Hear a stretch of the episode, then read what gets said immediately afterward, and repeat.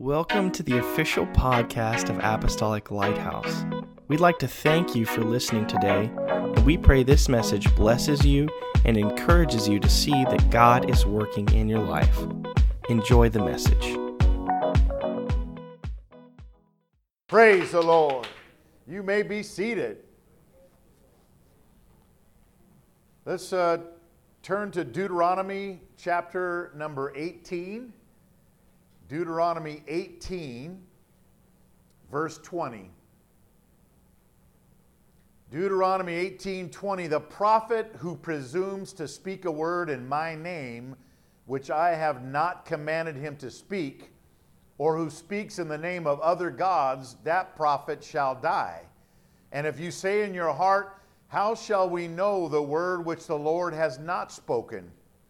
When a prophet speaks in the name of the Lord, if the thing does not happen or come to pass, that is the thing which the Lord has not spoken. The prophet has spoken it presumptuously. You shall not be afraid of him.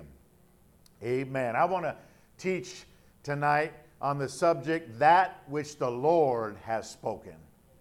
That which the Lord has spoken. Amen. And I want to let the Word of God do most of the talking tonight. Amen. Not that I always try to do that, but especially tonight, the Word is going to talk about itself. The Word is going to, amen, confirm all of these things, that which the Lord has spoken. You know, the Bible is a settled and a finished book. Psalms 119:89 says, forever, O Lord, your Word is settled in heaven. Amen. There's no need to add to it. There's no need to take away from it because it's perfect in every way. Amen. It's a masterpiece. It's a priceless literary work of art. Why? Because it's God's Word. Amen. 2 Timothy 3:16, all Scripture is given by inspiration of God and is profitable for doctrine, for reproof, for correction, for instruction of righteousness. 2 Peter 1:20, knowing this first, that no prophecy of the Scripture is of any private interpretation. Amen. It really doesn't matter what I think about it or what you think about it. It's what God says it is. And that's what the most important thing is. We need God's interpretation. And the Word interprets itself. The Word confirms itself. For the Bible said in verse 21, for the prophecy came not in old time by the will of man, but holy men of God spake as they were moved by the Holy Ghost. It wasn't just a bunch of guys over centuries of time, amen, just deciding to just put whatever they wanted. The Holy Ghost is the author, amen, all inspired, and moved these people to write exactly what he wanted them to write. So in heaven, where it matters most, there is no question that the Bible is complete and will not change. On earth, however, it's not settled because a lot of people try to add to it or try to take away from it. Amen. Why do they do that? Well, they do it in an effort to justify their behavior. They do it in an effort, amen, so they won't feel convicted or condemned. They do it because they don't believe it, or they do it to try to water down or discredit the Bible. Amen. But I'm sorry, you can't do that. Amen. You people try to burn Bibles. They try to tear it up. You can do whatever you want. This word we're talking about is a living word because it's God himself. Amen. Praise God. Proverbs 30 verse 5, every word of God is pure. He is a shield to those who put their trust in him. Do not add to his words, lest he rebuke you and you be found a liar. Amen. Just let the word say what it says. Amen. And let the chips fall where they may. Amen. Be on the side of the word, not on what people add or take away, and you're going to be okay. You see, nobody is qualified or authorized to add to God's word. His word is greater than even his name. Did you know that? The Bible said his word is exalted above his name. Why is that? Amen. Because his word is as great as he is because he is his word. In the beginning was the word was with God, and the word was God. Amen. Isaiah 55:10 said, "For as the rain comes down and the snow from heaven, and do not return there, but water the earth and make it bring forth and bud, that it may give seed to the sower and bread to the eater, so shall my word be that goes forth from my mouth. It shall not return unto me void, but it shall accomplish what I please, and it shall prosper in the thing which I sent it." Amen. Amen. That's why if you're standing on the Word of God, and you're believing in the Word of God, and you're obeying the Word of God, and you're following the Word of God, you're going to be okay. It's not going to be fruitless. It's not going to be void. It's going to take care of you. Amen. You're going to come out all right. That's why I like to hide behind the Word, especially when I'm preaching. I try to give more verses because I want the Word to speak for itself. Amen. And it's awesome. I'll hide behind it. I don't want to add to it. I don't want to take away. It's already awesome. It's already perfect. Because His Word will come to pass. His Word will be fulfilled. Isaiah 40 verse 8, "The grass withers, the flower fades, but the Word of God, our God, stands forever." Luke 21:33, "Heaven and earth shall pass away, but my word shall not pass away." Amen. The words that are added to God's word shall pass away. The words that are taken away from God's word, they're going to pass away, but God's word shall remain constant and forever, because He's forever. And since His words will never pass away, people should stop trying to subtract from the Bible or discredit the words of the Bible. Deuteronomy 12:32, "Whatever I command you, be careful to observe it. You shall not add to it, nor take away from it." Revelation 22:18, "For I testify unto every man that hears the words of the prophecy of this book. If any man shall add unto these things, God shall add unto him the plagues that are written in this book. And if any man shall take away from the words of the book of this prophecy, God shall take away his part out of the book of life and out of the holy city and from the things which are written in this book." They say it's a serious matter, this adding and taking away. I don't know about you, but I don't want any plagues on my life. I'm not touching that word. I'm not adding to that word. I'm going to let it speak for itself, and I'm not going to take away, because I want my name to stay in the book of life. Amen. And I want to be part of that holy New Jerusalem someday. I want to go to heaven. I'm going to let the Bible speak for itself. The religious leaders of Jesus' day actually condemned people for not washing their hands before they ate. Now, I always used to get in trouble when I didn't wash my hands before I ate, because my mom would call out to us. We're out there roughhousing, throwing each other around, killing each other out in the streets and out in the yard or whatever. "It's time to eat," and we had to wash our hands before we ate, or we were in trouble. Amen. That's one thing. It's a good idea. It's, it's a, sanitary thing and all that good stuff. Amen. But the Pharisees took it to a level that was dangerous.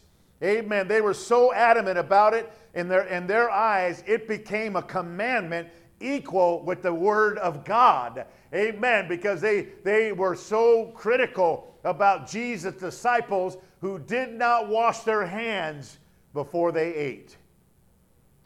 And Mark chapter 7, verse 5, "Then the Pharisees and scribes asked Jesus about it. 'Why walk not thy disciples according to the tradition of the elders, but eat bread with unwashed hands?' And he answered and said unto them, 'Well has Esaias the prophet prophesied of you hypocrites, as it is written, This people honoreth me with their lips, but their heart is far from me. Howbeit in vain do they worship me, teaching for doctrines the commandments of men.'"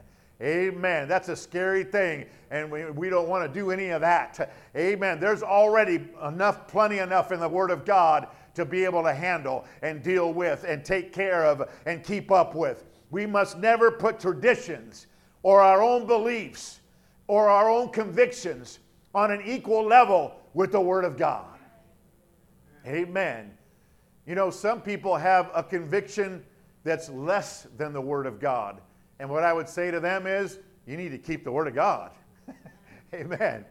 And some people have a conviction that's greater than the Word of God. And what I say to them is, God bless you. That's okay. There's nothing wrong with having a greater conviction than what the Word of God requires. Amen. But don't make it a commandment. Amen. Equal to the Word of God. And don't force other people or put other people down around you that don't keep that conviction as much as you do. Amen. Mark chapter 7, it keeps on going. In verse 8, we'll keep reading it. He said, Jesus said, "For laying aside the commandment of God, you hold the tradition of men, as the washing of pots and cups, and many other such like things ye do. And he said unto them, full well ye reject the commandment of God, that you may keep your own tradition." So they not only added to the Word of God by making their traditions equal with God's Word, but they also subtracted from the Word of God. Because once they added their own commandments, the Bible said they laid aside and they rejected the commandments of God. Said, "These are ours. We like them better." That's not good. Amen.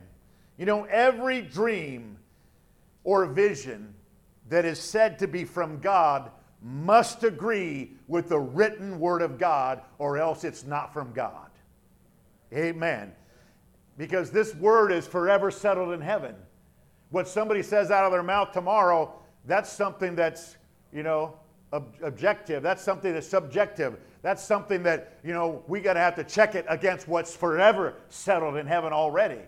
Every prophecy or every tongues and interpretation must agree with the written Word of God, or else it's not from God. When angels speak to people, and we know that angels are messengers, and they speak, they spoke in the Bible, they gave, you know, messages to people and let them know things.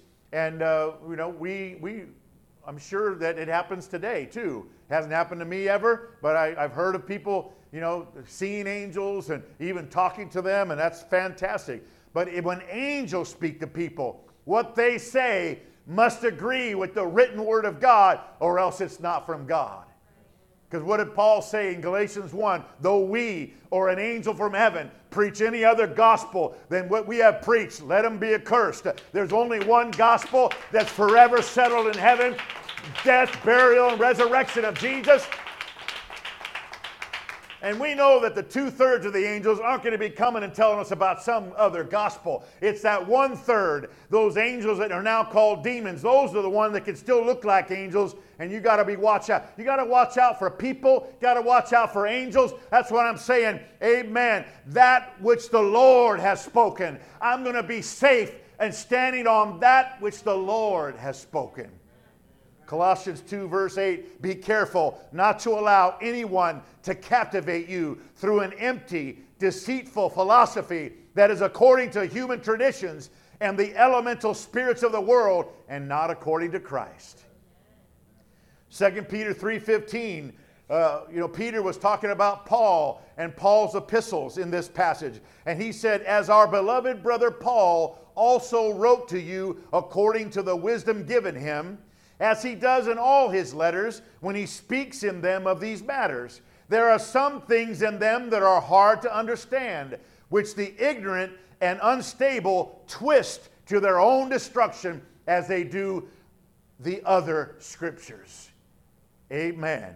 So he was saying there's some people that because of their ignorance or unstableness or whatever their motivation is, they twist the scripture to their own destruction, as they do other scriptures.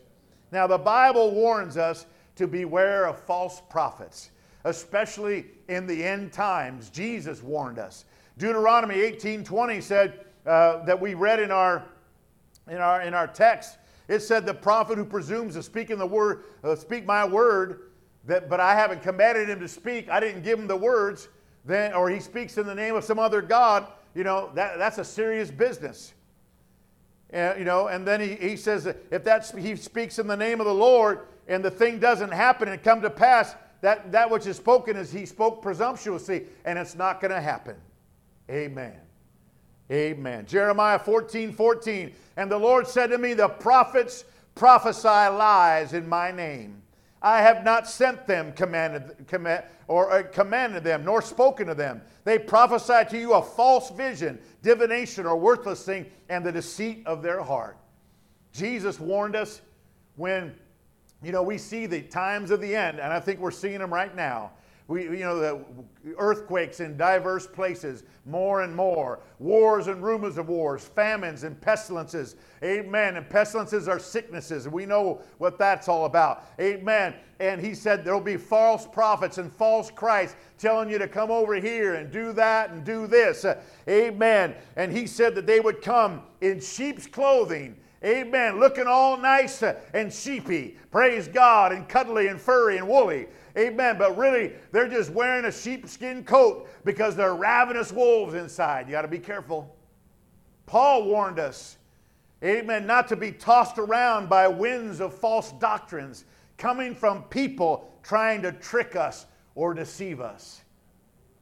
2 Peter 2:1, Peter said, but there were also false prophets among the people, even as there will be false teachers among you who will secretly bring in destructive heresies, even denying the Lord who bought them, and bring on themselves swift destruction. Amen. Thank God for the word.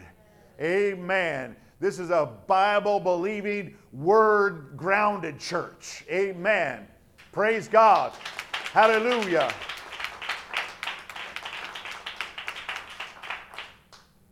Now, verse 21 in our opening passage, it asked a very important question.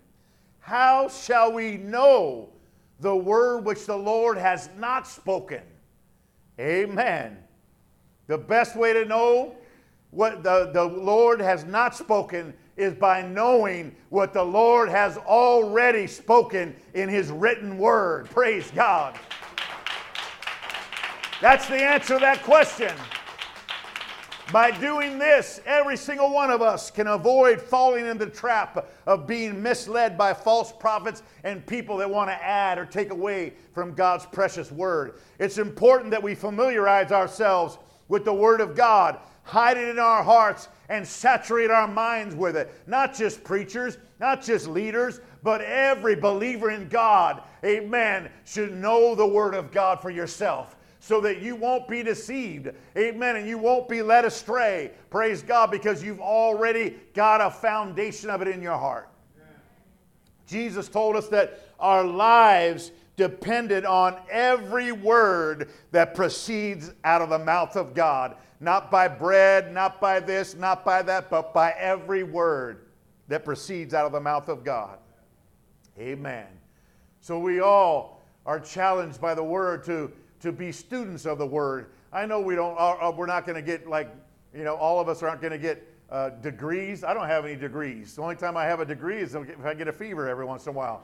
Amen. But, I don't, say that all of us have to be scholars and all that stuff, but it's good that you know the basics of the Word of God, and you know how to be saved, and you know who Jesus is, and you know about the end times, and you know that heaven's real and hell's real and all that kind of stuff. 2 Timothy 2:15, the Bible said, study to show yourself approved unto God, a workman that needeth not to be ashamed, rightly dividing the word of truth. I need to know this for myself. I'm going to study. I'm going to read. I'm going to pray and ask God to help me understand it. Of course, I'm going to come to church and I'm going to get preached and taught, and it's going to complement my personal devotion and reading time with God. Amen.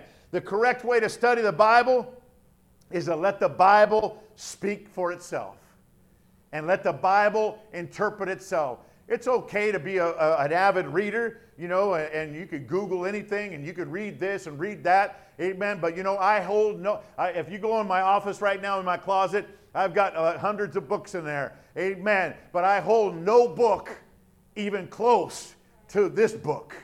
Amen. Those are all books about the Bible. Those are all commentaries or things written about the Bible. But there's nothing like the Bible. Amen. Praise God. Some people get so much into those books that they don't read the Bible. They just read the books about the Bible. Amen. No, we got to keep on the source. We got to keep on the source. So we study the Bible. There's a way to do it. Isaiah 28:10 said, for precept must be upon precept, precept upon precept, line upon line, here a little and there a little.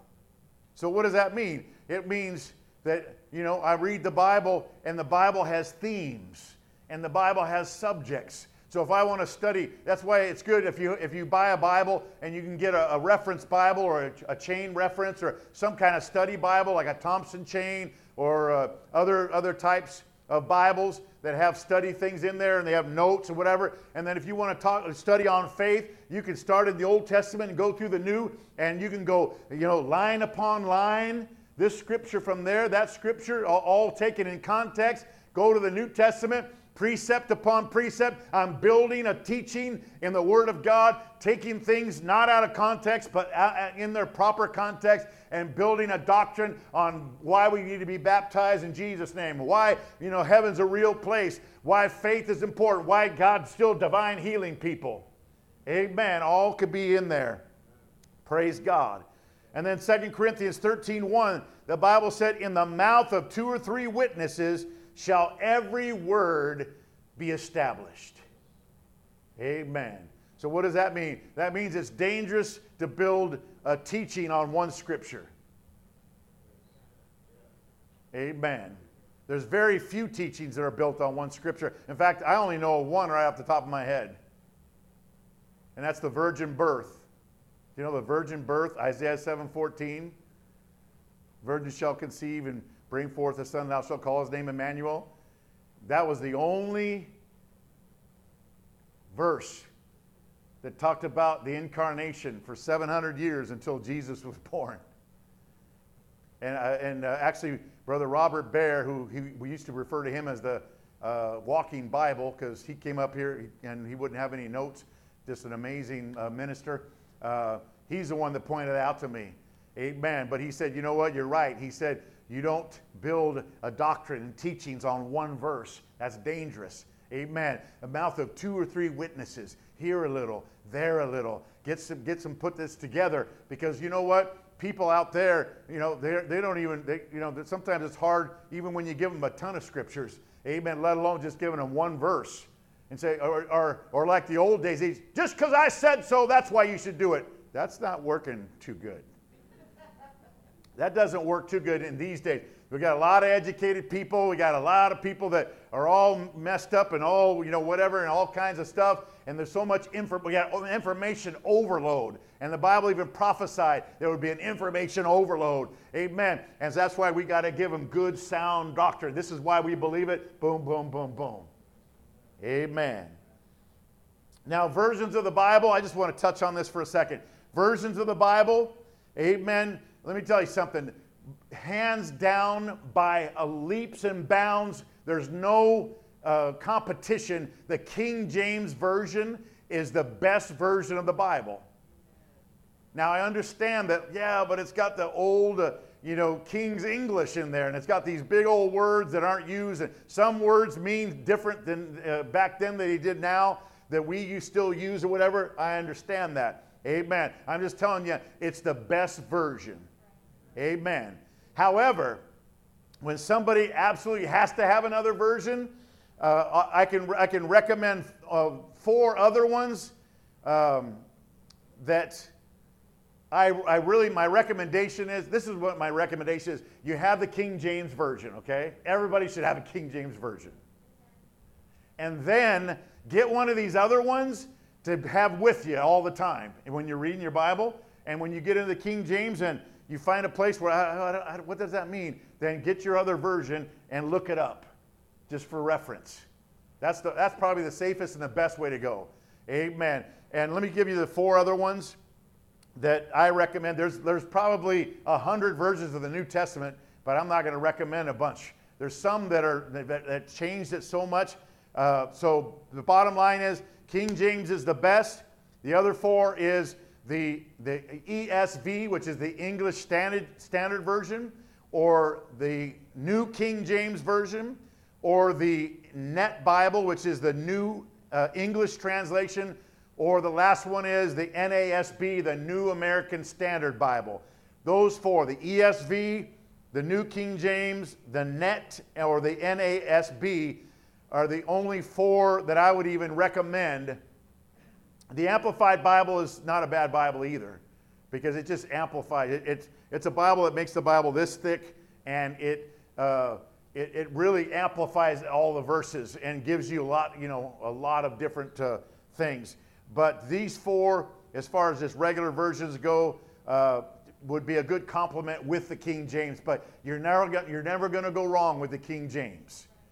Amen. I can't get into it, but I got a ton of books, and I've done studies over the years.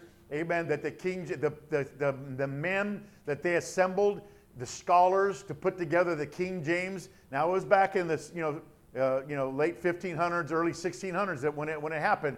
But they still have not found a group of people that are smart as those guys, even the modern people. Amen. And those guys came in there with the fear of God. They came in there with treading lightly and being sure that they kept very authentic to the original Greek and Hebrew. Amen. And so and then when they added some words for clarification, they italicized them. So anytime you're in a King James, you see an italicized word, that's not the original, and you know it's not because they told you, but we're just adding this in to help you with clarity and to make it flow a little bit better. I like that. That makes me feel good. Amen. So, there is a Bible verse that I use when I'm studying the Bible and I want God to give me understanding, and I use it as a prayer, and it's Psalms 119:18. Open my eyes that I may behold wondrous things out of your law. Amen. I don't want to add, I don't want to take away, God. I want my heart to be open and my eyes to be open. Show me, God, what I'm reading. Amen. And then you can always, people ask me all the time, hey, I was reading this, what do you think? And, I'll tell you what I think. Or sometimes I'll say, you know what? I don't know what I think. I'm going to have to go think before I can tell you what I think. But I'll just be honest because I don't know it all. Amen. Nobody knows it all. God knows it, though, and He'll help us. Amen. So we study. But the important thing is that, that you, and I don't expect you, and no pastor should expect the people of God to just take whatever they say, hook, line, and sinker, and don't question it. And just like, okay, well, he's the pastor. He must know. Oh, no. You need to know it for yourself. That's what I'm saying. Don't be deceived. I have no, some of you have been around here for a long time, because I've been around here a long time, longer than I want to remember because I'm getting old, praise God. But, we got here in 1993. Praise the Lord. What was going on in 93? My kids were 4 years old. Praise God. Amen. And I'm just telling you that I'm not planning on going off the reservation. I'm not planning on adding to or taking away. I'm not planning on going out on a limb or going out in the left field and talking about stuff that's not in the Bible. No, I'm going to keep with the Word of God. So, but it's good for you, amen, to not only hear. That's why when we record this on the podcast, go back and listen to it again and go back. And if you want to go listen to it again and get your Bible out, and then you could stop it and you could put it back and go forward. You can get the scriptures and you can say, okay, I just want to make sure that, he said he was in the Bible and he said this and he gave us scriptures, but I want to make sure, I want to check on him. And I love that. Check on me. Check it out. Praise God. That's what they did with Apostle Paul. You say, well, Apostle Paul, he was a great preacher. Why would they have to check him out? They did it. Acts chapter 17:11. These were more fair-minded than those in Thessalonica, talking about the people of Berea, in that they received the word with all readiness. They received God's word through Paul with all readiness, and they searched the scriptures daily to find out whether these things were so. In other words, we just want to make sure that really what he's preaching is with the word of God. Amen. Now you see, back in the Old Testament times, the Bible wasn't complete. Didn't have the New Testament yet. And some of the Old Testament wasn't ready yet. Amen. And so some of them had to just, they were just have a partial situation. We are blessed and privileged to have the whole finished product, Genesis to Revelation. We've got it. We can know it. It's not going to change. We can count on it. Amen. John chapter 5, verse 39. We see that Jesus told the religious leaders, search the scriptures, For in them you think you have eternal life, and they are they which testify of me. In other words, the religious leaders of the day thought they had eternal life in the bag just because they knew the Bible.